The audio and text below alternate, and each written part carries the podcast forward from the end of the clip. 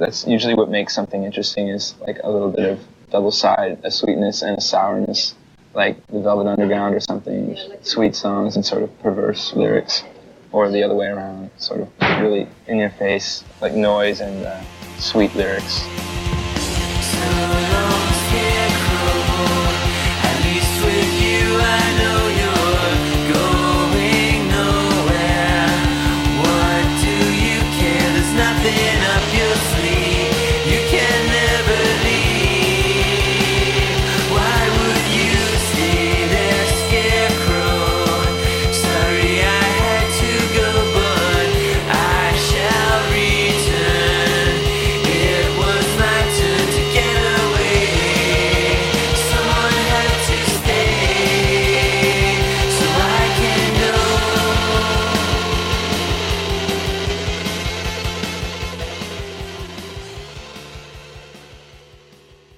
Welcome to No Filler, the music podcast dedicated to sharing the often overlooked hidden gems that fill the space between the singles on our favorite records.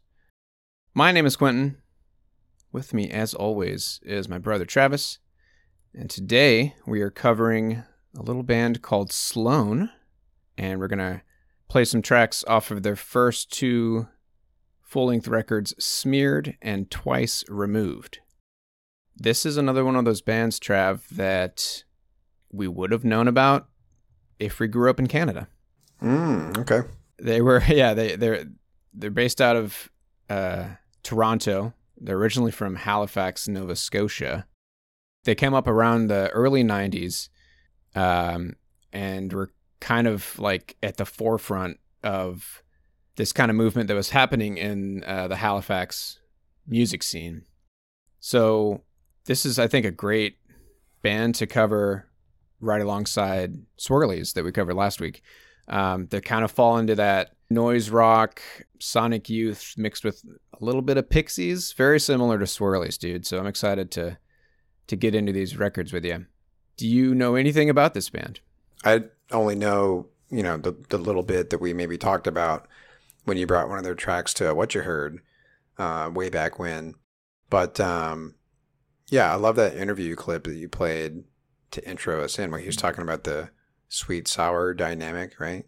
Because I think that there are several songs that we played last week on our Swirlies episode that definitely falls more under the the sweet vocals and the sour, you know, loud noise rock, right? Like that dynamic. So would you say that that Sloan falls under that realm as well, where it's like the sweetness comes from maybe the sound of the songs and like the melodies and stuff. Maybe the sourness is the lyric, like themes and stuff. Like they were saying Velvet Underground or whatever. Um, no, the sourness I think comes from just kind of you know they, they'll throw in these um, rough and and heavier sounding guitar bits tacked onto like a otherwise really you know just upbeat pop song.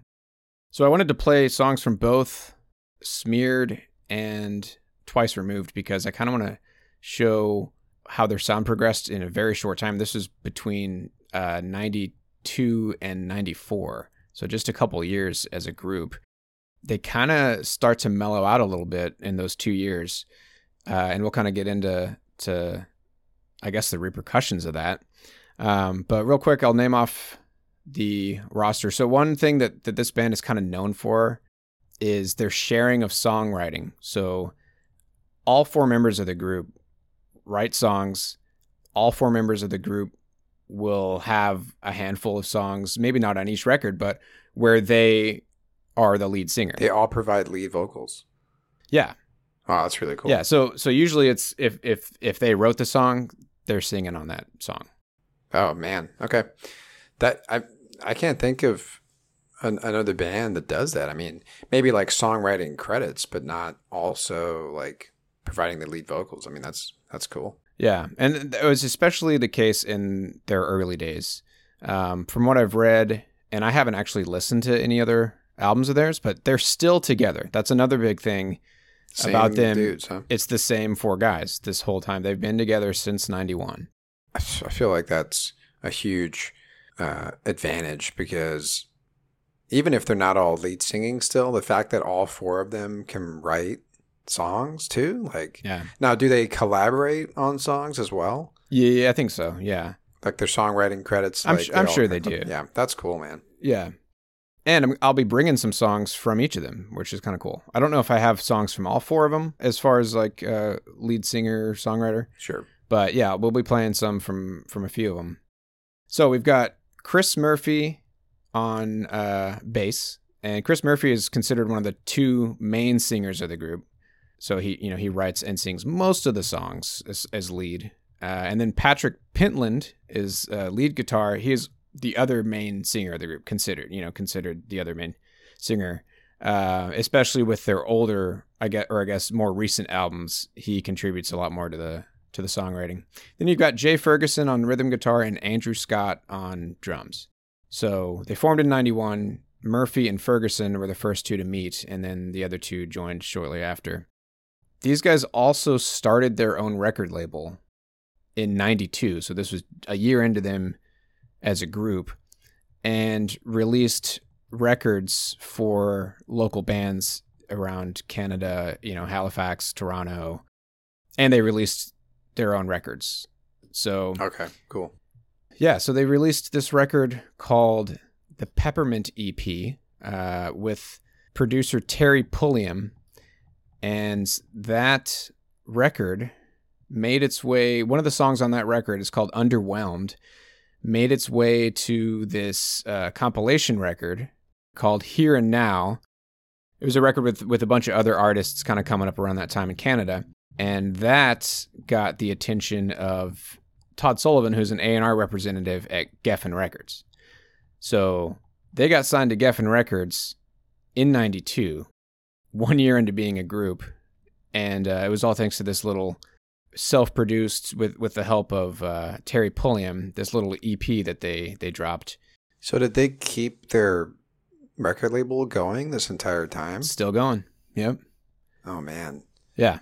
So they're like, they you know, obviously they're gonna they're gonna go with Geffen when Geffen knocks on your door or whatever. But I think it's funny that they had they had their own label like parallel to all this like Yeah. success as a band. yeah, I don't remember where. So uh, there's an interview from CBC News in 2021 that they interviewed, I think, pretty much all the members in the band. And um, one of the members, I, I can't find it at the moment, so I can't quote him directly here, but he says, like, they kind of kept Murderecords around just kind of as like an insurance, like a fallback. Yeah, no, that's cool. I mean, it's another source of income too. Right, right. Yeah, actually, okay, I found the quote here. This is from Murphy. He says, We always kind of thought of Murderecords as an insurance policy for when we came crawling back looking to put out our own records. Dude, that's so funny because like we've heard several uh, bands have that same idea where it's like they're just they're waiting for everything to crash and burn. You know, they never Right. think that they're going to have success. And Didn't the Toadies feel that way? I think that was the main yeah, the. Toadies. I mean, they yeah They the never Toadies. felt successful. They all um, met at a record store, and like they went to go record Rubberneck, and he was telling the owner of the record store, like, "Yeah, I'll be, you know, I'll be back in a in a few months after, you know, after this little tour that we're gonna do, like, you know, whatever. I'll, I'll come back and work at the record store after this kind of flops." I'll just knock this Which, tour out you know- real quick and then it'll all be over. Kind of the creative, you know, your perfectionist kind of mindset, probably, where it's like you can always be better. Maybe you never. You know, you never think that you're good enough, kind of thing. I think a lot of creative people are like that. Oh, yeah, definitely, man. Let's take a quick break. This episode is sponsored by BetterHelp. You know, without a healthy mind, being truly happy and at peace is hard. Good news is therapy does work. But what is therapy exactly? It's whatever you want it to be, really. Maybe you're not feeling motivated right now and you would like some tools to help. Maybe you're feeling insecure in relationships or at work, not dealing well with stress.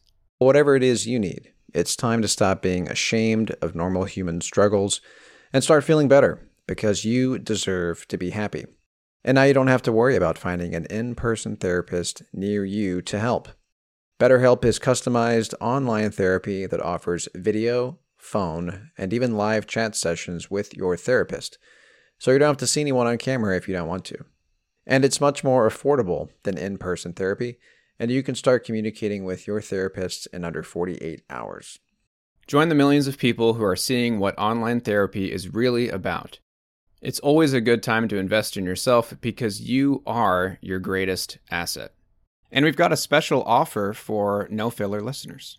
You can get 10% off your first month of professional therapy at betterhelp.com slash no filler. That's betterhelp.com slash no filler. Thanks again to BetterHelp for sponsoring this episode. All right, so what I'm going to do is actually play. So, Smeared was their first full length record, and it was released on Geffen. Um, and that song, Underwhelmed, which I mentioned is what got them the attention uh, at Geffen, was completely re recorded for Smeared. So, this was one of their earlier songs, re recorded for their first full length uh, but I'm going to play the original recording that shows up on the Peppermint EP, uh, just so you can kind of hear, you know, this is the song that got Geffen's attention. So here we go. This is, again, uh, a song off of Sloan's Peppermint EP from 92. This song is called Underwhelmed. She was underwhelmed, if that's a word. I know it's not, cause I looked it up. That's one of the skills that I learned in my school.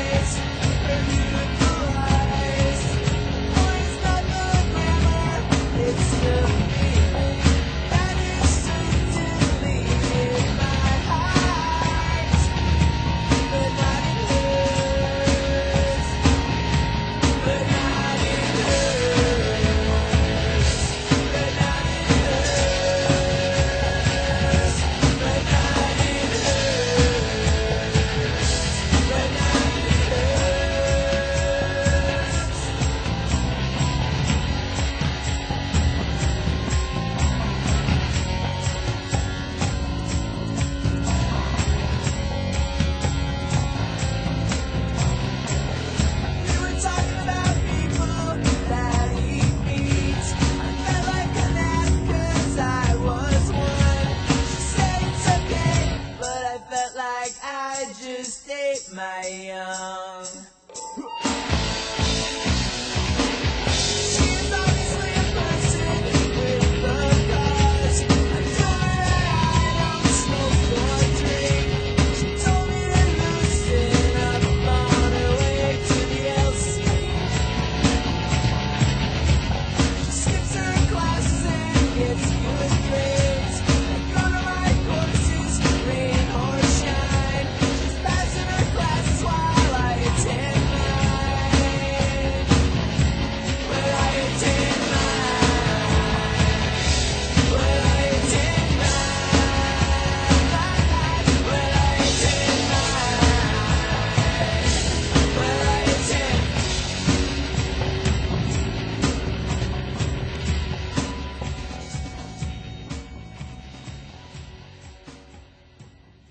I feel like the lyrics are what stand out the most to me about this song. They're really funny. Yeah, he's like the guy that you know feels like he has to correct people's grammar Grammar. Uh, on right. a Reddit thread or something, you know.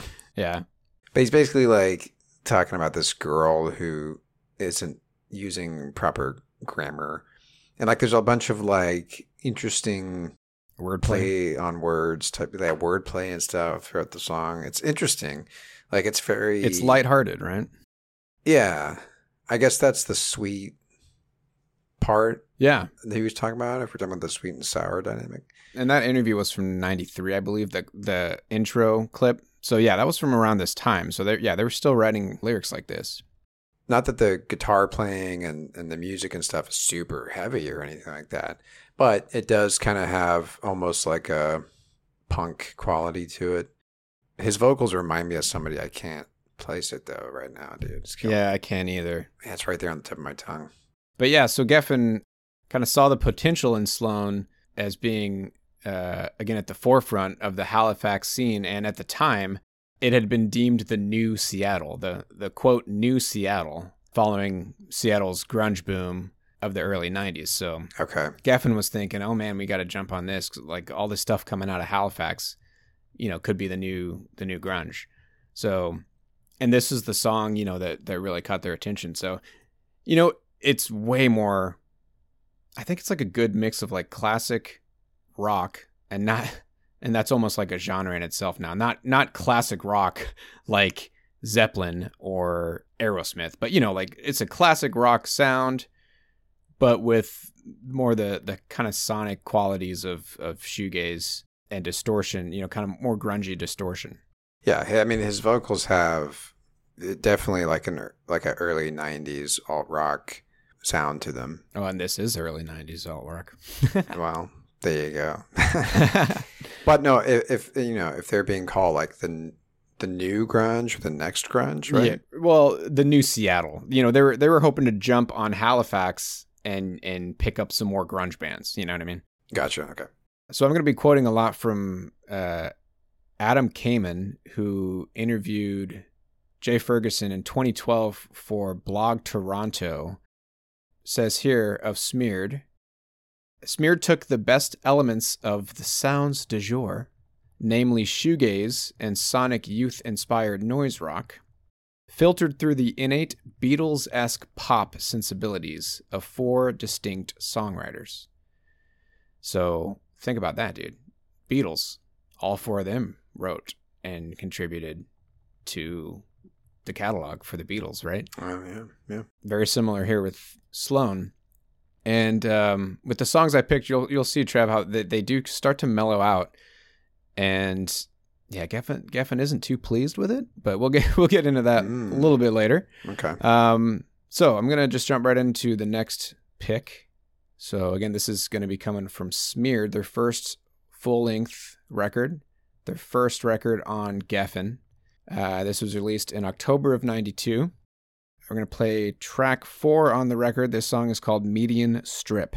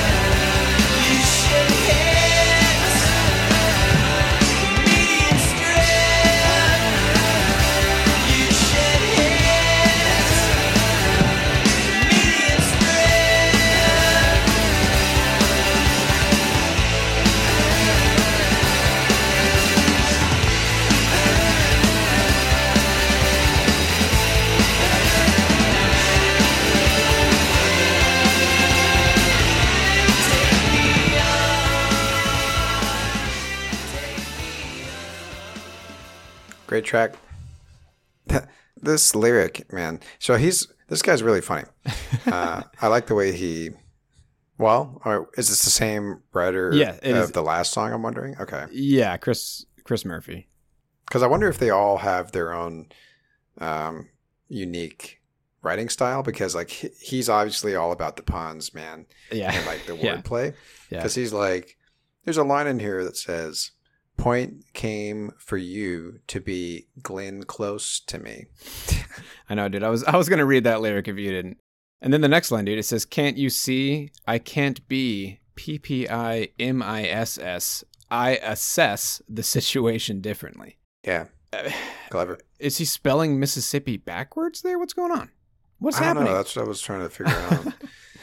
but dude, any song that's gonna throw a Glenn Close reference in, right? I mean, that's come on. uh, 101 Dalmatians, It- right? Isn't that? That's probably her least. of all uh, the things she's done, dude. She played Cruella de Vil. She did, but She was also the pirate that gets thrown into the boo boo box in Hook. I just think it's funny that like she's one of the most like well-renowned actors of all time, and you're like, wasn't she Cruella de Vil in My bad. the Disney movie? But yeah, dude, his, his lyrics are really funny. And, you know, he takes he doesn't take himself too seriously, which you know I appreciate. But aside from the lyrics, like the music is also I mean, I can see why if Geffen Geffen thinks that this is what they got, right? And then they're like, Yeah, all right, here we go, more of that, right? And then their next album under under them, you know, starts to sound different. Like I can see. Hey, you know, bands change all the time. Like we, we Yeah. know that, but I mean, Yeah, you know, Geffen's like, we need more more of that last one, please, because we're trying to compete. we need more grunge, my friends. Yeah, we're trying to compete with uh, Sub Pop. Yeah, exactly. Yeah. So uh, I think it should be noted too that Terry Pulliam is the producer again. So yeah, so they brought him on Geffen uh, to record this record, and it definitely sounds like they had a, a a nicer studio to record this in. But it says here on Wiki that it was recorded at a, at a very low cost of twelve hundred dollars. But you know, compared to that Peppermint EP recording of Underwhelmed, it definitely has a more like you know sonically pleasing mix, you know, and maybe that's just Geffen saying, "Bring us this this shoegazy grunge, boys. That's what we want."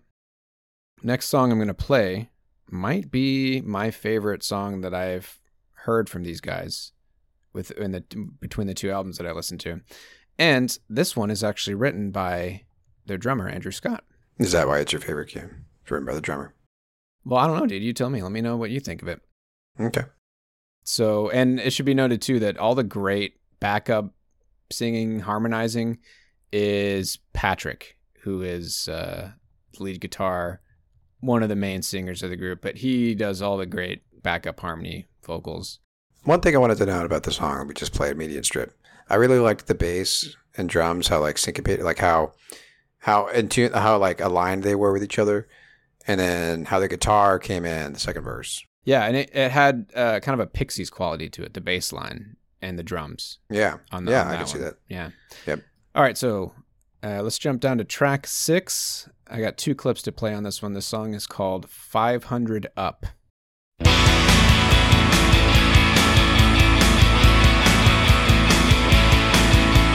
She comes running down like water,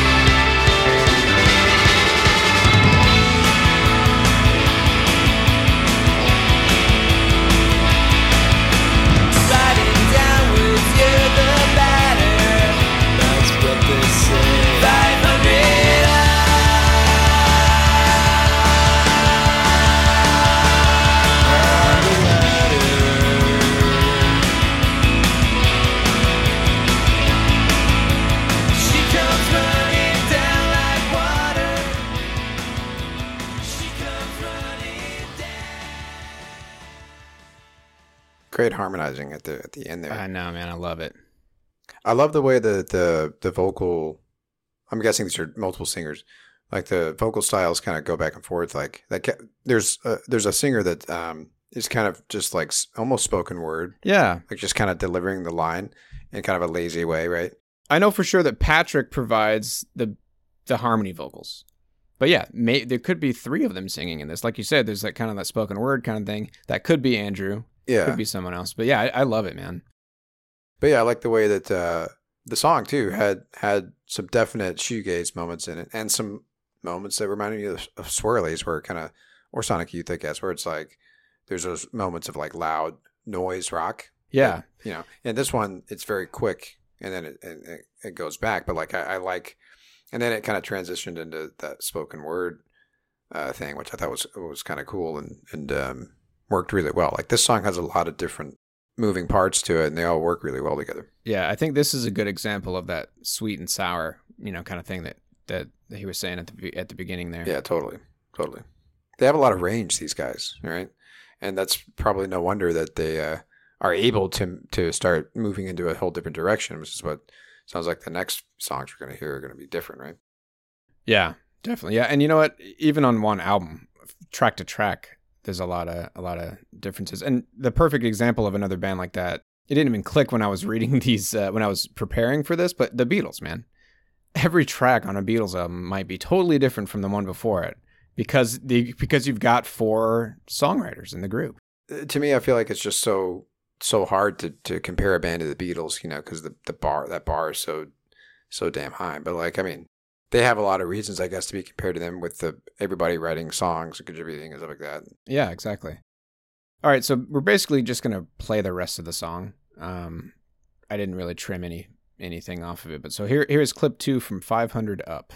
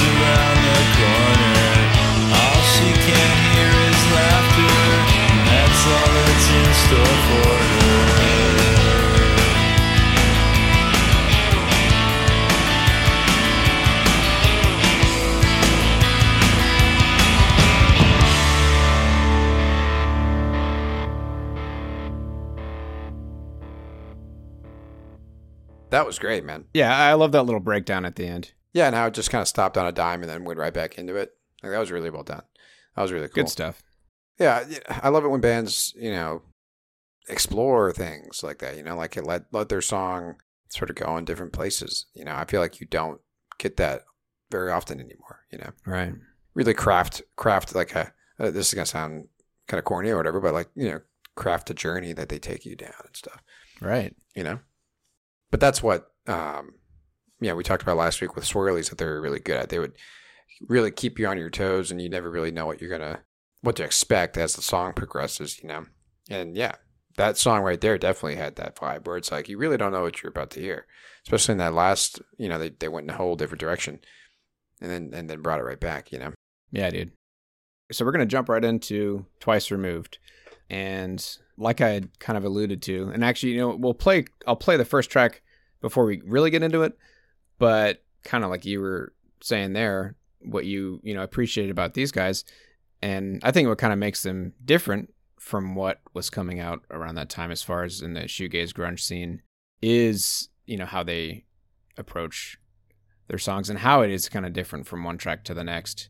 It may not be cohesive, but it's you know it's just so enjoyable to listen to from track to track. It's really cool that that they're that they were able to, I mean, survive really as a band with four different songwriters. Uh, you know how they're all able to kind of contribute to each song and not butt heads. Yeah, and I think it's really surprising that none of them wanted to branch off and, and do their own side project, you know, where they could fully be dedicated as a songwriter. Right. Yeah. So that just tells you that they must have they must have been a really pretty cohesive like team, uh, you know, because I mean, songwriters, man, you know, they got they all got you know, I guess the most famous example is maybe uh, David Byrne of, of Talking Heads and how much of an ego that guy has, right? Yeah. I, and in the same vein, Julian Casablancas, I thought that's where you were going, dude. Lead singer for the Strokes. Yeah, yeah, but yeah, two examples of that, right? Where it's like now you got four of those egos potentially, but so yeah, they must have they must have worked to get, worked well together, you know. Yeah. All right, man. So, Twice Removed is the next full length that they drop on Geffen. Came out in 94. If you are a longtime listener of the podcast, this song might sound familiar to you. This is the song that, that I brought as a What You Heard track uh, many moons ago. And I guess I didn't really dive into the history of the song or the album when I played it because I just read about this today. And that's why I, I had to play it again because the story behind the lyrics. So this is track one off of Twice Removed. It's called Penpals. And uh, the lyrics are actually comprised from broken English fan letters written to Kurt Cobain. Oh, okay. Yeah, so so Chris Murphy somehow got a hold of these letters because I mean at the time Nirvana was label mates with them on Geffen Mm. and they decided to write a song using contents of some of the letters. Was this after Cobain passed away? I believe so, dude. So Cobain that must be right. yeah, right. So the, okay, so so Twice Removed was released less than 6 months after the death of Cobain. I think it's really cool that for one, somehow he got a hold of these letters and two that he wrote a song comprised of of, of these letters. On their reissue of this album that came out in 2012, those letters are scanned and in this really cool booklet that comes with the record so you can actually look at those letters. Oh, that's awesome. Now this is when you're going to hear a change up in their their sound, and uh, you know you can kind of see why Geffen's like, "What the fuck, guys?" So here we go. Here's track one off of Twice Removed. This song is called Penpals.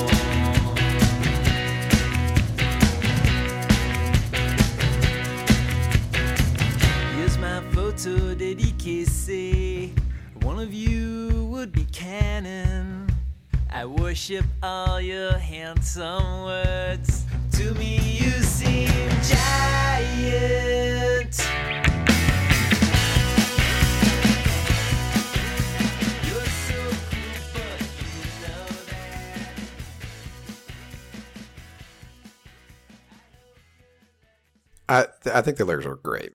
I, I just think that's a really cool concept, and just doesn't like change them at all.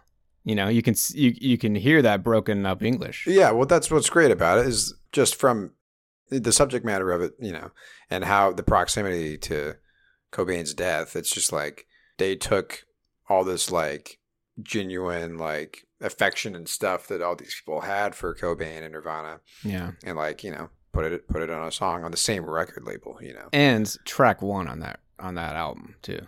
Yeah, it's cool. It's a cool concept. And then like musically, like this totally sounds like a '60s Brit pop song, like jangly pop kind of stuff that like the Beatles were known. I mean, it sounds like straight up, you know. Yeah, and that's kind of what Geffen was upset about. And so here, so here's a quote again from from Adam Kamen, who again interviewed him in 2012. I like what he says here, kind of how how he puts it. He says twice removed was released in August of 94, less than six months after the death of Cobain. Unfortunately, in a period marked by an explosion of derivative proto grunge Nirvana knockoffs tailor made for radio play, the brilliantly direct songcraft of the mostly fuzz free Twice Removed was perceived as a disappointment by the label, who famously dropped Sloan after all but sweeping the album under the rug of the international market. So Geffen said, bye. I that I'm actually I'm actually annoyed by that, dude. Me too. I think that's stupid because you know what?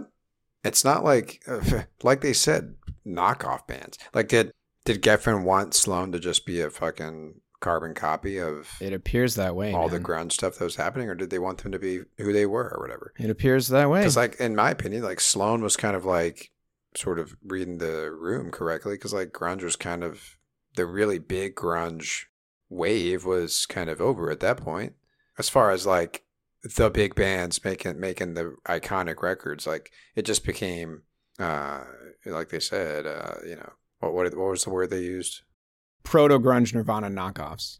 Yeah, Nirvana. It just became like all just knockoffs of each other, you know. And and it sounds like that's what Geffen was looking for. Which is yeah. Well, you know what? That's funny. Yeah. and you know, I, I think back to that quote from Swervedriver. They decided to go to sign with A and M instead of Geffen because they thought that Geffen wouldn't give them enough attention. yeah. At the time, they said, you know, Guns N' Roses. That's the only band that anyone cares about on Geffen. Why would they care about us? It's just funny that you know here's an example of a band that got screwed over by Geffen. Right. All right, let's play another song here. This one, and dude, Geffen was they, they were just wrong, man. You'll see. All right, so here we go. So this one is actually written by Jay Ferguson. So he is the rhythm guitarist, and he provides the lead vocals for this track. This song is called "I Hate My Generation." What could you both possibly share?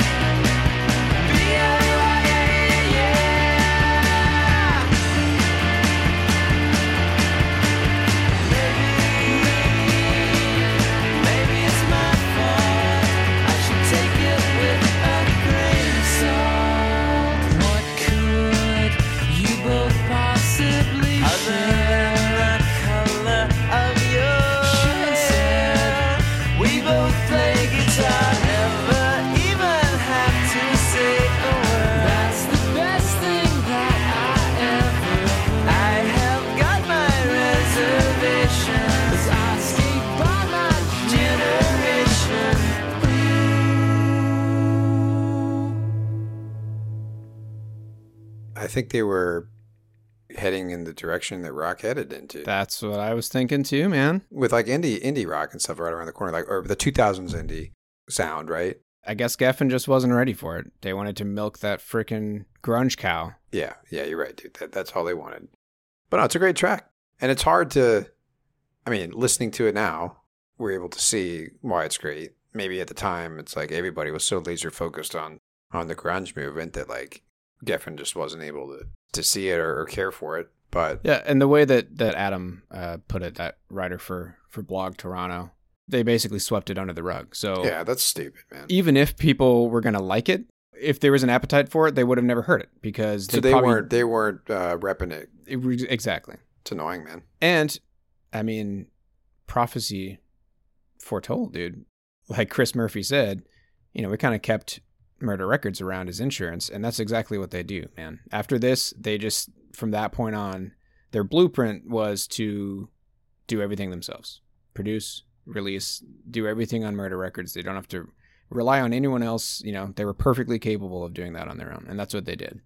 So here's a, a little bit of the interview uh, from Adam and uh, Jay Ferguson. So Adam says, Twice Removed is a world away from the washed out fuzz of Smeared and the earlier Peppermint EP, and is the first indication of the refined pop milieu Sloan has worked in since. What brought on such a sonic change from your first album? And Jay says, Personally, touring Smeared for the better part of two years was taking a toll on my eardrums. I was happy to play a little quieter at the time. I also felt that the musical climate was getting overstuffed with half baked, noisy guitar bands, and we wanted to take a turn away from that sound. Perhaps it wasn't the right thing to do commercially. uh, and then he says, I think that what I think that was Geffen's frustration with Twice Removed, and that it didn't follow logically from the sonic template of Smeared. I slash we were happy to pull from different references like Fleetwood Mac or Plastic Ono Band or the third Velvet Underground album, and to try to chart a different musical course that would set us apart, hopefully, from the glut of noisy indie groups that followed in the wake of the great My Bloody Valentine and Nirvana.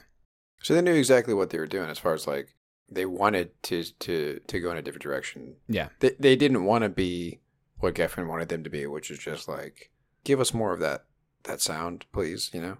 So yeah, I, I respect them for that. Yeah, and, and he he ends it here by saying, It does seem that Twice Removed perhaps set the template for what followed, with every member singing and, and writing, and no particular set style or format of the songs contributed. So that's what they continue to do, is all members contribute, no particular style from track to track. I love it, dude. Yeah, no, it's good, man. So here is let's see, do I have I think I have one more.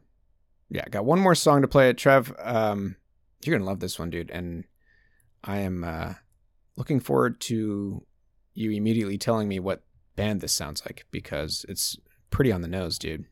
So this is track 10 on the record. This song is called Snowsuit Sound.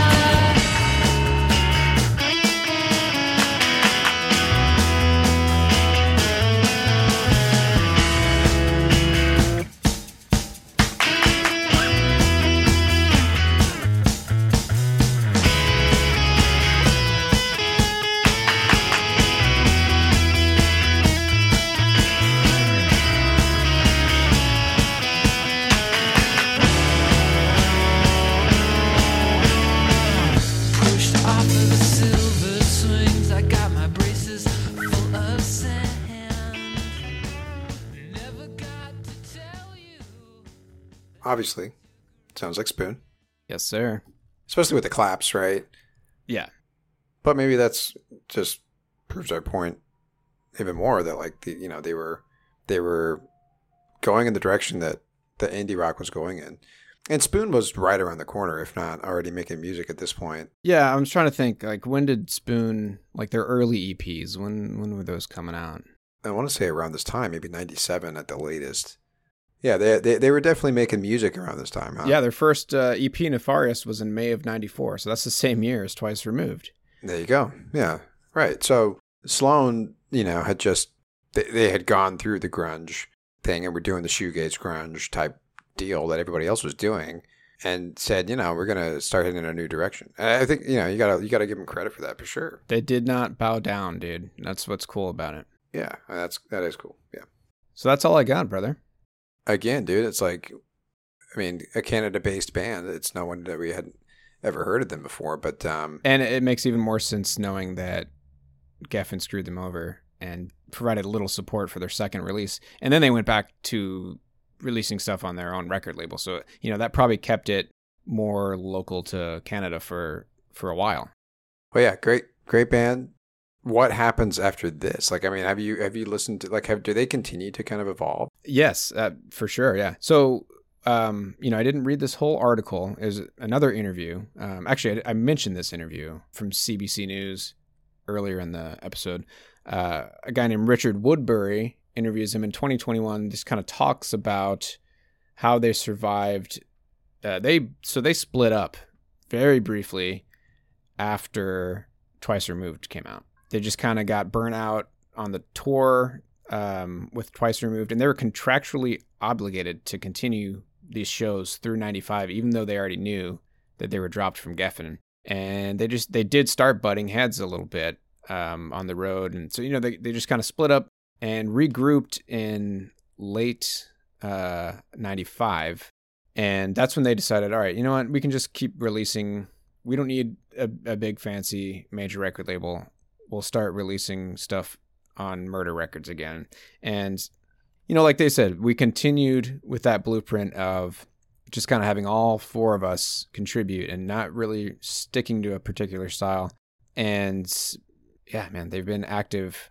It really, like, no one really considers that breakup like a split of the group because it was such a short time. You know, they just kind of took some time apart briefly after those contractually obligated shows were up kind of just figuring out what to do. But yeah, yeah, I, I listened to a few songs on one chord to another, and um, yeah, they do they do continue to evolve, but they always kind of stick to that Beatles esque pop mixed with a little bit of that indie shoegaze sonic qualities.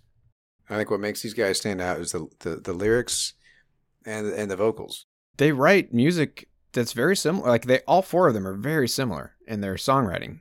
You know, Yeah, I, I played songs from three of them. Um, the last one I, I, I played was another uh, Jay Ferguson song, and they even sing similarly. You know, they all have very similar voices. Right. So yeah, it's cool that all four of them came together, and and I don't know if it's just influences that they've had on each other, and you know, just being a close knit group that that they started to write music similarly. But it, it's it's cool that to have four members, each one of them contributing to the songs, and all of them sounding, you know, working so well together. Yeah, that's unique for sure. So that's that, brother. Um, I don't know if if we are gonna continue in this. You know, I I entertained the the idea of trying to stick in the '90s era through the rest of the year if we can. I mean, we're only halfway through the year, man. okay, well let's just let's just try. You know, I think that'd be a fun do challenge. I think we can do it. We talked about this last week. We could do Beck Oh right, and see where that takes us. that's a good idea, dude.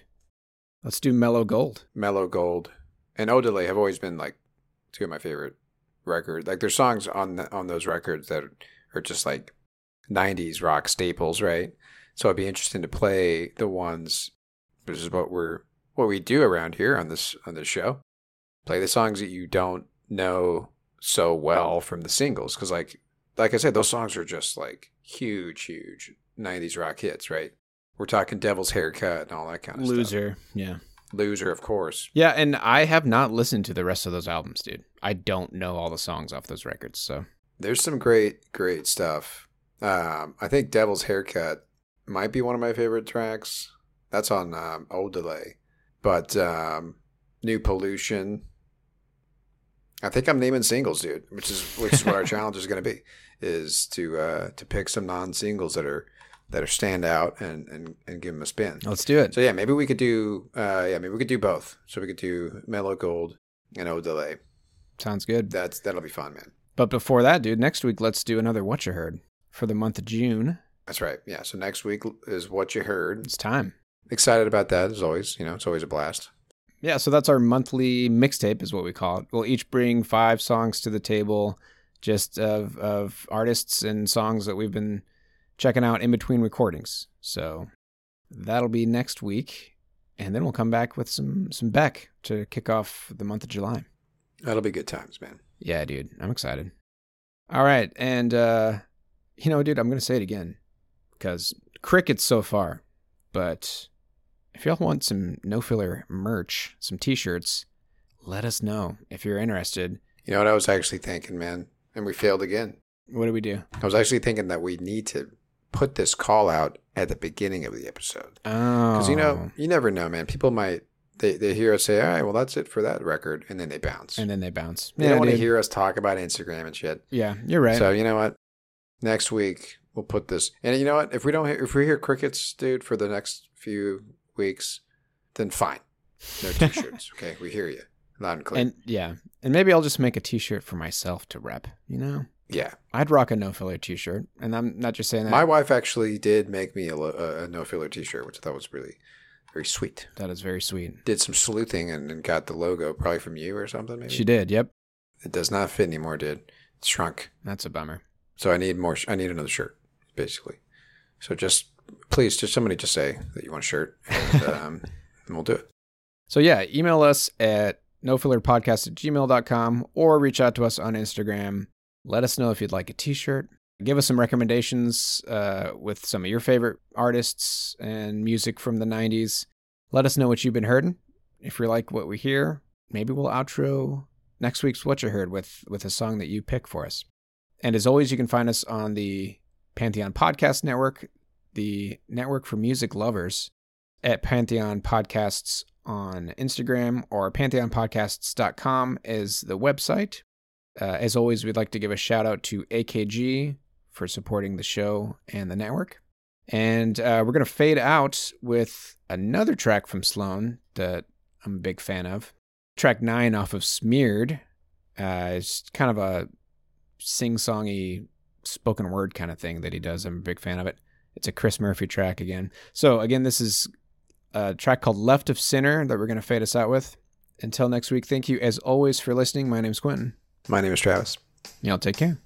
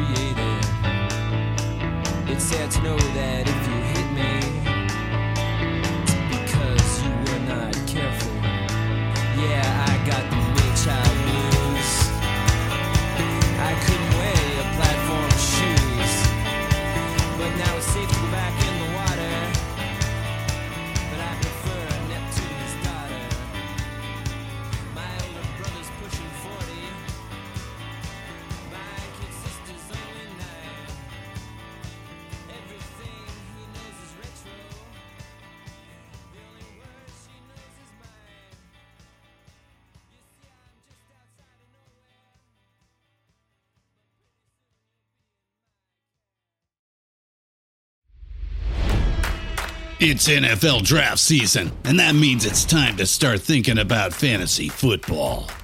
FantasyPoints.com features industry leading experts and prognosticators using proprietary hand charted data to help you score more fantasy points. FantasyPoints.com is the place to go for whatever kind of fantasy football you play. Whether you play fantasy football, daily fantasy sports, or do a little bit of everything, Fantasy Points has the meticulously researched content to guide you to victory. And why wait for the fall? Fantasy Points also covers the new spring football league, the UFL. Join the guru, John Hansen, Scott Barrett, Joe Dolan, and other massive names in the fantasy football universe with an exclusive offer. Use code Pantheon for 15% off any fantasy points package, including the all in package, with access to every article, tool, and data nugget that Fantasy Points has to offer. That's fantasypoints.com and code Pantheon for 15% off at Fantasy Points. Fantasypoints.com, code Pantheon. Score more fantasy points.